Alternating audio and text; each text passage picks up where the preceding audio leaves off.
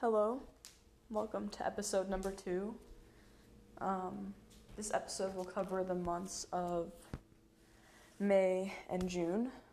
Uh, given that not too much happened in May, June, lots of things of picked up, and I think an overarching theme for both of those months um, is the word family.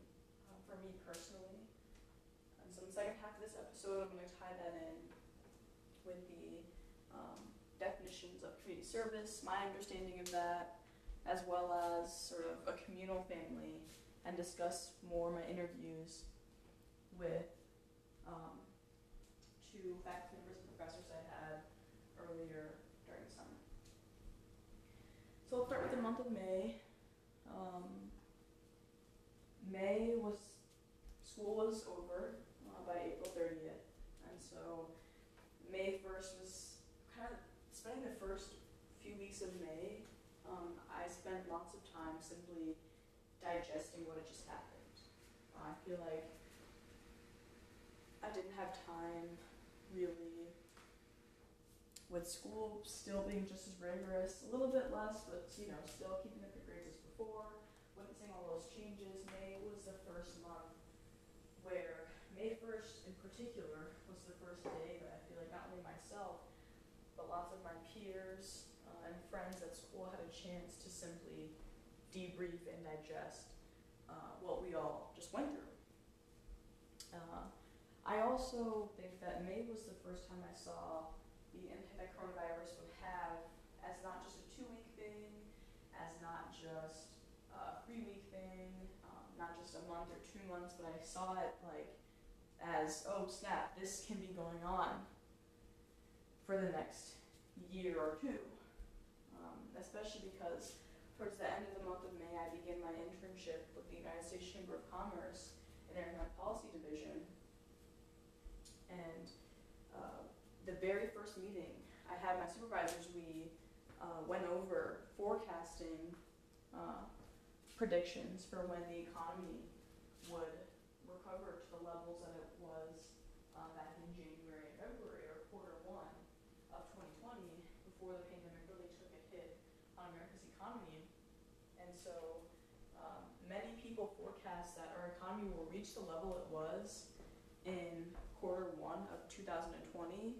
It won't reach that level again all the way until uh, quarter four of 2021. So almost two years um, of economic recovery, which we're about to face. But tying in the theme of family to the month of May, uh, taking one step back, um, my brother was also home for the month of May. I have a nine-year-old brother named Gage, and I wouldn't have gotten to spend any time, maybe if they visited or I visited, um, but I wouldn't have got to spend any time with them, with my mom and my brother, my brother in particular, if I were in Washington, D.C. Uh, for the summer, as it was planned. So right now I'm obviously uh, still a little upset by it. I think I will for a while. Um, but in a year or a few years, I really think that looking back on this time that we got to spend together and play video games until 1 a.m. or have movie nights or go on bike rides to the park or do things not only together but do things in isolation from society as a whole together. I think that was a whole other level of cultivation in our relationship that I got to explore with him in the month of May, which I already am extremely grateful for. Um, and also, I think it's helped to watch my mom work from home. She works in corporate America and in finance in particular. And I think it was eye opening as I hope to enter corporate America or get a job in the very near future. It helped to see sort of her working hard. I do have a single mother, I've had one for my whole life, and it really helps me help her more to see all the work that she does, all the meetings she attends, the hustle she puts into her work. It helped me to see that, to recognize her point of view more. It's not like she just goes off to work, is at this place all day, and then says she's busy. I get to see you know, her calendar, I peek over at her huge spreadsheets, I get more of a real life experience, um, or a small one, I guess, of what a day in the life uh, for her is like. So, month of May consisted of sort of taking a step back. If I had to sum all that up in one experience, spending time with my brother, my mom, and really understanding that I have the opportunity this summer to to make something of myself, to do something. At least for the month of May, that was more active because my internship, like I said before, picked up towards the end of May. Um, but in that month from May 1st to about May 26th, it was I have time. Like I, don't think I'll ever get time like this again. I don't think I'll ever get time like this again, where nothing's expected of me but to sit, you know, do household chores, basic things, watch after my brother here and there. But that was an eye-opening experience for me. I think especially, I also got that same feeling when my internship ended. Um, okay, I have a whole other month. You know, it ended August 7th. I have from August 8th to August 31st to do something with my life, to make something happen, to to get a little bit better each day at something, to practice something, to read something. So family and being in this space also made it a, a great environment to do that also. So that was the month of May, mainly for me personally. And I think I wouldn't say the entire month of June was the hardest for me, but definitely the first week of June.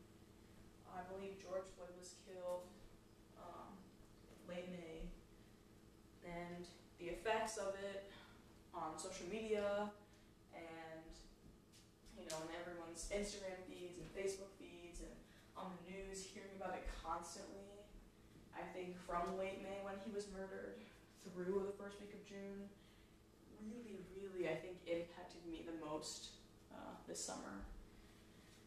I hate saying this, but before the George Floyd um, killing, I saw police brutality as my identity problem. As a black woman, I saw, okay, police brutality overall is an issue, and it's an issue for people who look like me, but I never saw it as my personal problem.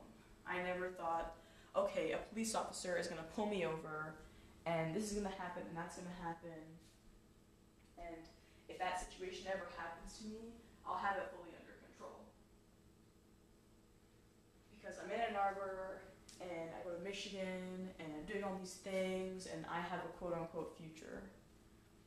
I never quite said that to myself explicitly, but when I saw that video and fear and dread and sadness and despair came at me all at once, my initial thought of police brutality being my individual problem ran away.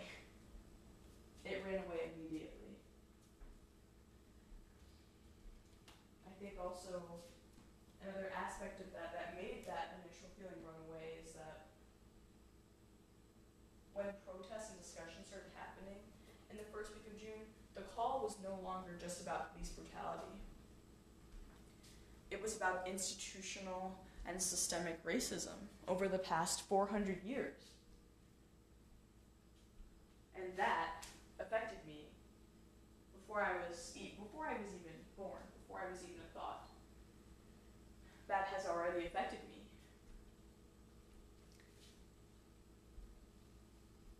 So I think that's when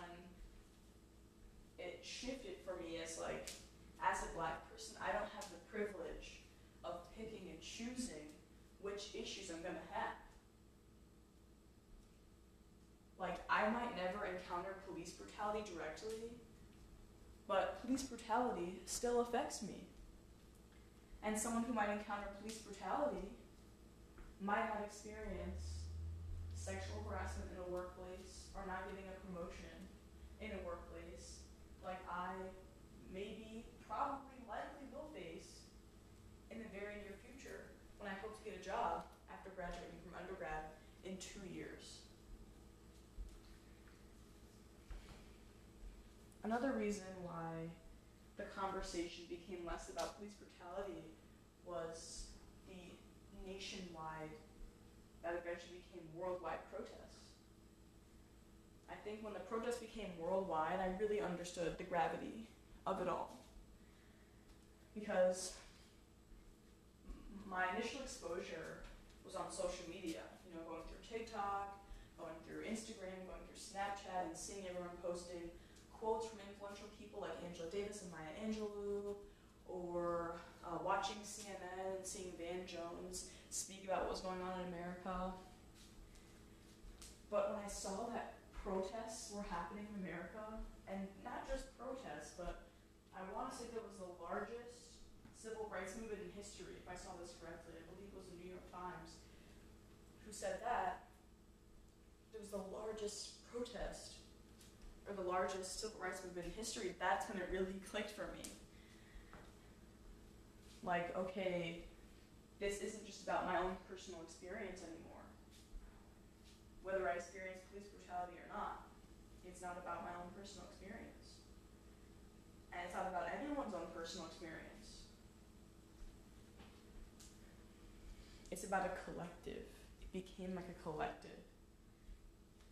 I think that's where the word family for me really comes out. There's a poem by Sonia Sanchez called The March for Disarmament. I believe the date was June 12th, 1986, or something in that realm. I don't have the exact title of the poem memorized, but she discusses in one of the stanzas the diversity of the protests. She discusses the different religions she sees, the different professions of people she sees, races, colors, creeds, everything in these protests. And during class, this past semester, when I was reading that poem in my Black Women's Poetry class, of course I never understood that I could be witnessing that same thing in three or four months after all after everything went down, basically. And so to read something, to be educated, and then to see it happen in real life, it like don't even know if I have the words to describe it. But it really just it makes the black struggle in America timeless. And so therefore we can now connect the theme of family to not just a collective around the world or your close immediate nuclear family, but we can connect that theme now through time. We also discussed in that Black Feminist Poetry class generational trauma. And while I'm only 20, I, I still have seen my mom and my grandmother experience racism. And there's no way, there's no way that the stress and the trauma through black life in America does not get passed down to your children. There's almost no way. It's not always in the same way. There are many different forms, but family throughout time and this connection throughout time, this generational passing of trauma, trying to make it less and less, even though when I turn on television, I see things like George Floyd getting murdered and Jacob Blake being shot in the back seven times. It's almost like reliving it. Or you're cultivating your own generational trauma.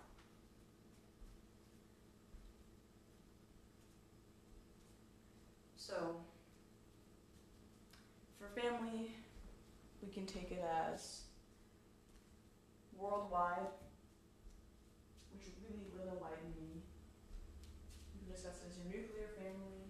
You can also discuss it as uh, generational family. One other theme about family that comes up during that first week of June um, is that, as I mentioned before, I have a nine-year-old brother, and I knew he knew the name George Floyd. I don't think he quite knew um, what had happened, but it's my brother, my mom, and I are sitting at the dinner table, and my mom asked if I could explain to him what had happened to George Floyd.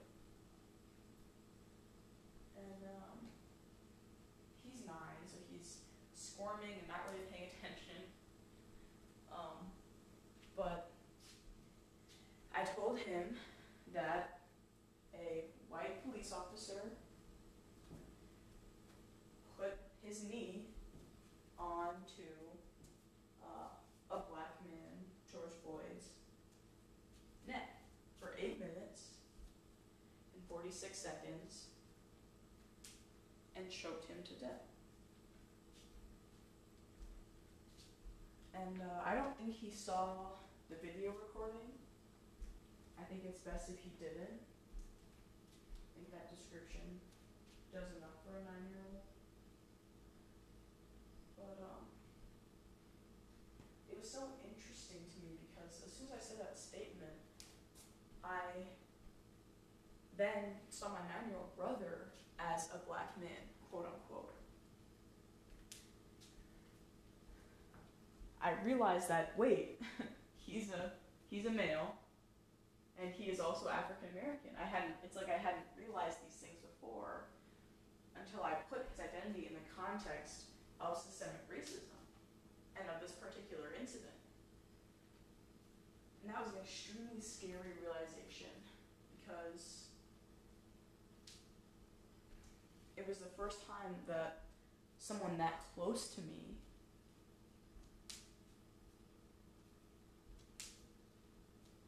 I had to explain something like that.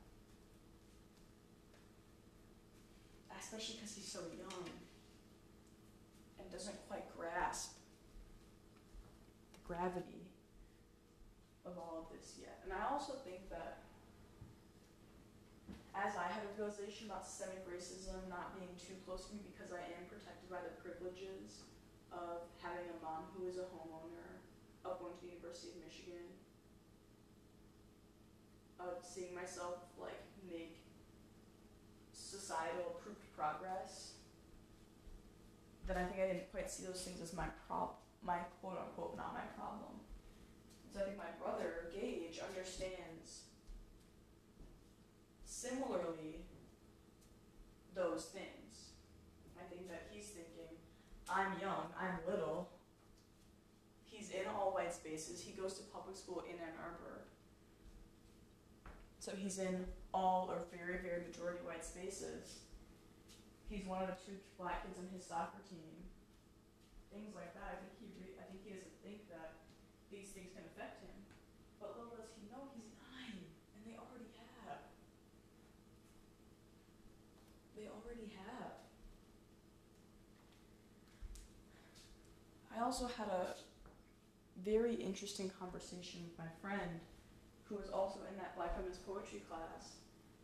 And she has an older brother uh, who's, I think he's six one, dreads, dark skinned, huge black guy. And we talked about the contrast between her older brother and my younger brother, and how, as, as people who are related to them, especially in the feminine role in the black family, we see them more as, or not see them more, but we have to take a second and see our brothers, how society sees them, in order to keep them safe or to protect them. Not all the time, but a little bit. And my friend mentioned that this can lead to trauma for the men and the boys in our family also. Because society has crept into how not only they're living, but how they're being raised and how they're being brought up. And the restrictions that that places on their ability to grow. so that is primarily May and the first week of June. And after the break, I'll tie in the two interviews I had with Professor Luke Shaefer and Mary Jo regarding how all of that ties into the McDonald Community Ginsberg Fellowship.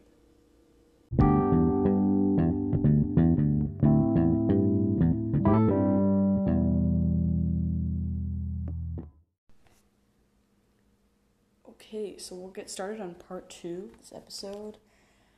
On the second part, given that the first part I focused a little bit more on how I personally felt on the theme of family, for the second part, I'm going to talk more uh, technically about how the political climate of late May and early June and systemic racism of black Americans translates into economic inequity. Um, particularly in the Ypsilanti and Ann Arbor community. So, first, I conducted an interview with Dr. Luke Shaefer. Um, he is a professor in the School of Social Work as well as the Ford School of Public Policy uh, at the University of Michigan.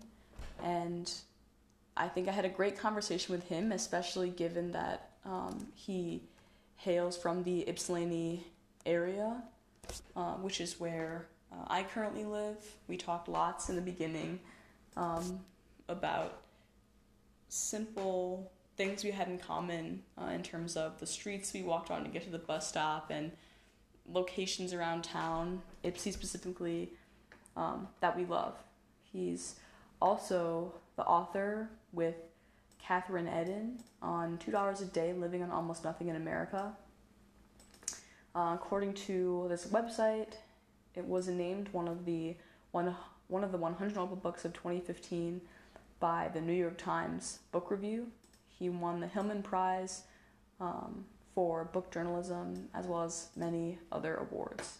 So I was extremely excited um, that I was able to connect with Dr. Shaefer uh, over this past summer and get his opinion on on my project, and uh, especially given that he could put it in context um, with um, put it in context with the city uh, of Ypsilanti as well as the city of Ann Arbor. So I guess I can start uh, with why I decided to pursue economic inequity um, first before we dive straight into the interviews. But I decided to pursue economic inequity because, first of all, I love um, economics. I think the idea that it, well, the way it was first proposed to me um, was by my, like, oh my gosh, I can't remember who. I want to say my mom uh, or some guy on some YouTube channel. But it was initially proposed to me as the way the world works. And that description was so cool to me. Um, uh, the fact that it combined math, but not too much math, uh, history, not too much history, reading, writing, uh, academia, the fact that it combined all those things into a discipline that all were just applied together to the real world um, just stole my heart. Um, I love economics. I'm a rising junior studying economics right now at the University of Michigan, and I still love it, which is a good sign. I guess when you get halfway through your major and you, you still like it. Um, but love economics, love the road application, love the math and analytical mm-hmm. approach that it has. Um, so I decided to pursue that, especially when I was in high school. I lived in Ypsilanti, um, but I bused to my high school in Ann Arbor. Um, so I got on the bus, and it was just so interesting to notice things like who who was on the bus from Ypsi to Ann Arbor, um, who was on the bus from Ann Arbor to Ypsi, um, the change in infrastructure uh, from the place I got picked up on the bus stop to where I got dropped off. Um, interesting, very interesting uh, things like that uh, caused me to pay attention to the differences between Ypsilanti and Ann Arbor in terms of economic as well as income inequity.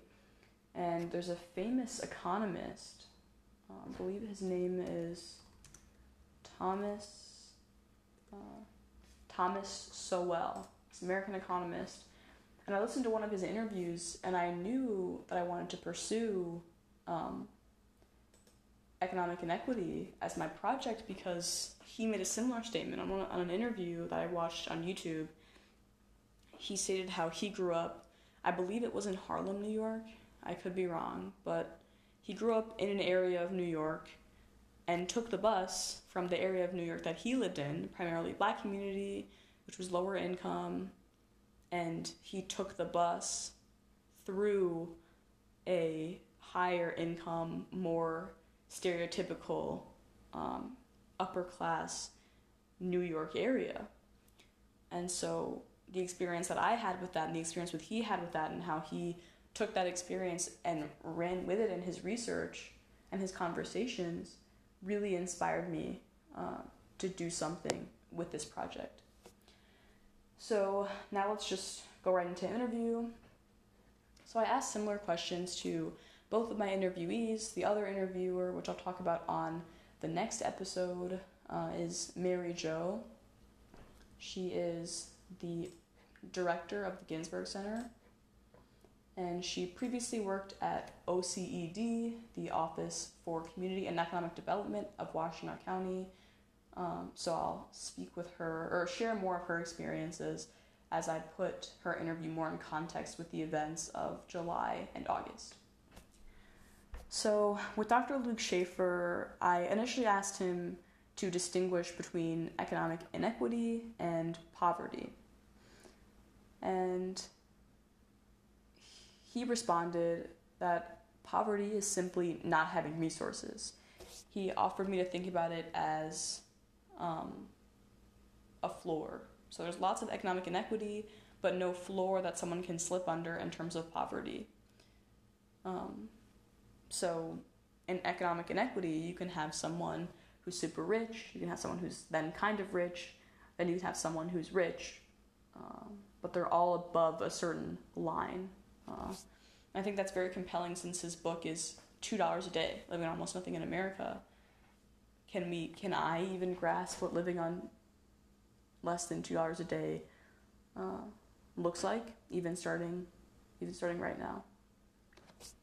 But inequity is saying that it's not okay to have someone who is extremely rich and then someone who is below that poverty line, whereas poverty only observes where that line is, who is below it, and who is above it.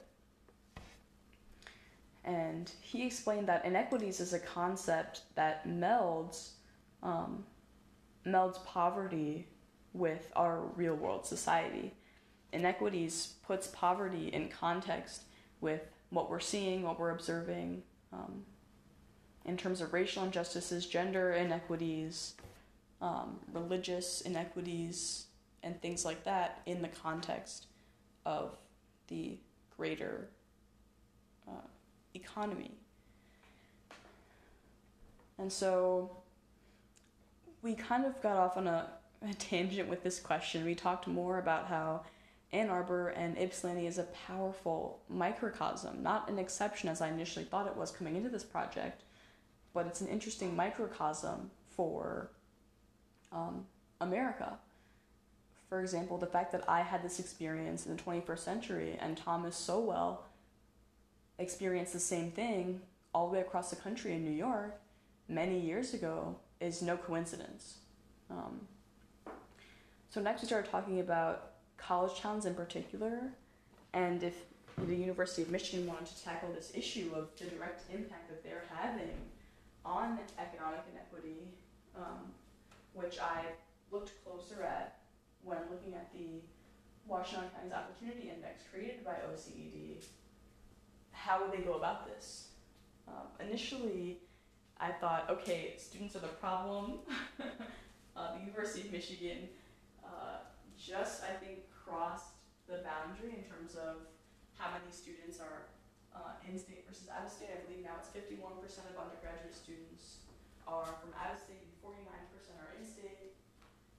So I initially thought, okay, it's all these out of students affording the University of Michigan's enormous, um, or being able to afford the University of Michigan's enormous tuition charge and simply being able to buy high rise apartments that push out lower income people uh, things like that. But Luke Shaefer put it in a frame of mind that I think helped me tremendously. He then again referenced this idea of Ann Arbor and Ypsilanti being a microcosm. He stated that this economic inequity and this slow pushing out of lower income people in college towns happens everywhere. Because he stated that you have to remember that a minority of Americans are actually college educated. It's 40% of Americans have their college degree, roughly. So, having your college degree, well, I guess not only having your college degree, but, but starting being on the road to getting one, is already opening up the path to economic inequity, not just in Michigan, not just at the University of Michigan, but all across the country. So that frame that he put that in for me helped uh, a ton in terms of housing inflation in some ways, um, Ann Arbor being not very affordable. So that was the main point of his interview, I think was most helpful, is that it allowed me to see that Michigan is not the only um, not the only university that goes through things like this. And so then I asked him more about okay, well, then how do we understand this problem if it is an America problem and not just one that is based uh, in Michigan and in Ypsi and in Ann Arbor? And so I asked him specifically when he's researching economic inequity, even referring to the opportunity index, is it plausible to isolate economic inequity from other social inequities like race, gender, etc.? how can we understand how what is the outstanding factor that you see in Washtenaw County or in other um, microcosms that follow Ypsilanti and Arbor's pattern across the country that allows you to label something as economic inequity and not racial or gender disparities? Or can you even do this? And he said that they can't be evenly separated. He said it's important to understand that race is a compounded disadvantage and the way he stated that exactly helped me a lot also to understand. He stated that we have to look at all these factors multidimensionally, as well as intersection as well as intersectionally, I believe that's the right word, but it refers to Kimberlé Crenshaw's idea of intersectionality. And so looking at those all together now, race, as he puts it, a compounded disadvantage, gender disparities, as well as income inequity. It almost helped me understand not the order quite in which these things came, but if you go way back in history, the discrimination of someone based on the color of their skin is sort of a pillar of America. I hate to put it that blatantly, but in any economic situation, an initial shock happens, and then economic um, positive things or negative things will happen afterwards. And so, race was that initial shock for America. Being diverse was that initial shock for America. And racial inequity came, gender inequity arose, and now today we're paying more attention to economic, excuse me, economic inequities as a byproduct of the racial inequity. Because if you think about it, if everyone looked the same in America, what else would economic inequity be based off of besides, I guess, that individual's ability to succeed and do other things in America?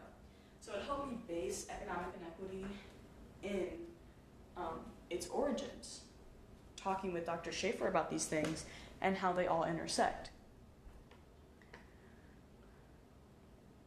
And it also helped me elevate my understanding of intersectionality as not something that simply can exist in one person, but can be expanded and compounded, as Dr. Shaefer put it, into this overarching concept that's looking at one issue from many different angles. So that sort of sums up my interview uh, with Dr. Shaefer, and it was helpful to hear um, from his perspective, given that he studied these things so much. And I think it also helped to uh, discuss economic inequity with poverty expert. He's very involved in uh, the Poverty Solutions Center at the University of Michigan, and so it also helped to clearly cut the difference between those two, uh, especially being an economics major and wanting to eventually research economic inequity uh, later in my career. So now that is kind of summed up, I guess I'll sum up this entire um, episode by saying that the interview with Dr. Shaefer helped me tie my personal uh, and emotional feelings regarding George Floyd, his death, my situation studying economics and also living in Ypsi Bussington, Ann Arbor almost on a daily basis, to the overall um, theme of America, whether it's understanding my own beliefs of how police brutality affects me into broader society, or understanding that my economic education has the ability, or my economics education at the University of Michigan has the ability to understand and analyze these inequities that I'm experiencing, as well as my quote unquote black family is experiencing, as well as putting what economic inequity is into context, um, just for black Americans specifically, but um, for everyone. So, thank you for tuning into this episode, um, episode three, with the months of July and August will be next. And there I will discuss more in depth my conversation with Mary Jo. Thank you.